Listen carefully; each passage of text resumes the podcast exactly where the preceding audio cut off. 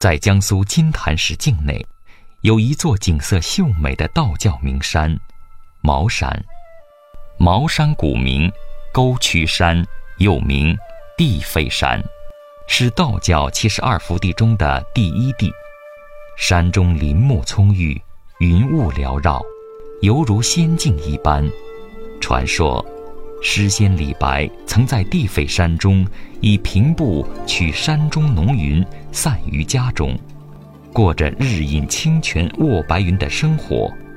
明代画家崔自忠的《藏云图》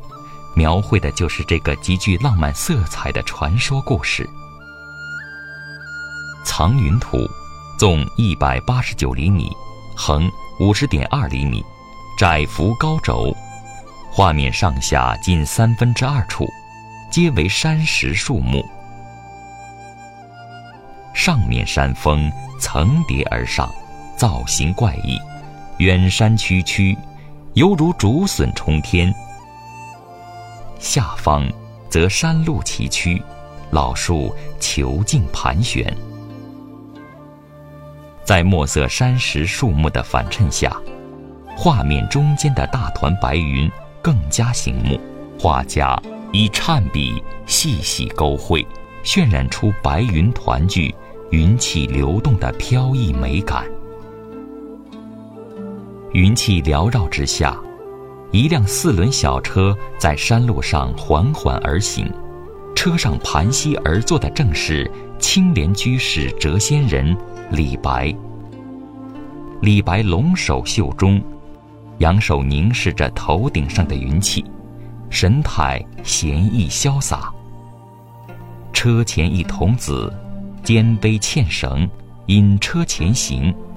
车旁的童子则肩扛竹杖，手指白云，侧手与主人交谈。很显然，主仆3人正行进在以平步取天上白云的路上。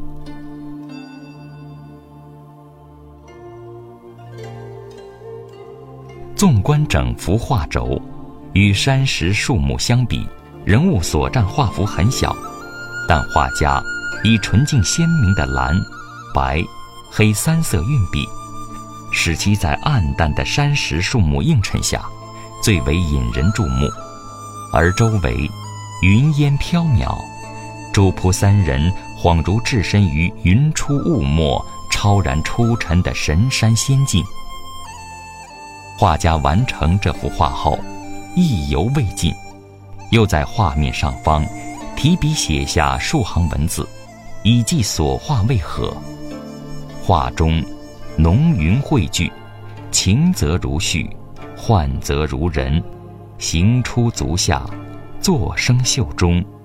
旅行者不见前后。这如真似幻的神仙居所，才会引得李青莲安平入地，复平步而住浓云，归来散之以内，日饮清泉卧白云。由画上孰款可知，此画绘于丙寅5月5日，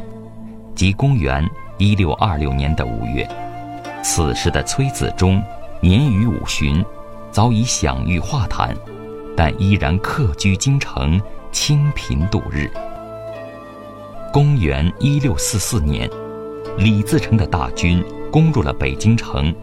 崔自忠不肯归顺新主，最后饿死家中。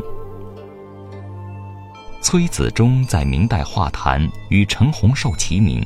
并称南陈北崔，2人都以擅长人物画而著称。程洪寿讲究自然性灵，画风绮丽，而崔自忠则取法进唐，颇具古意。不过崔自忠为人孤傲，既不肯攀附权贵，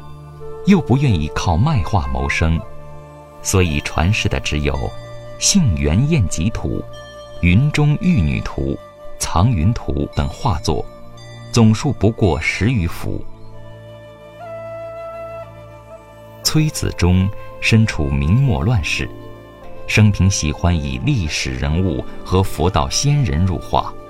尤其崇敬潇洒出世的隐逸人物，这幅藏云图以谪仙李白藏云为题，反映了他对现实世界的不满和对隐逸生活的向往与追求。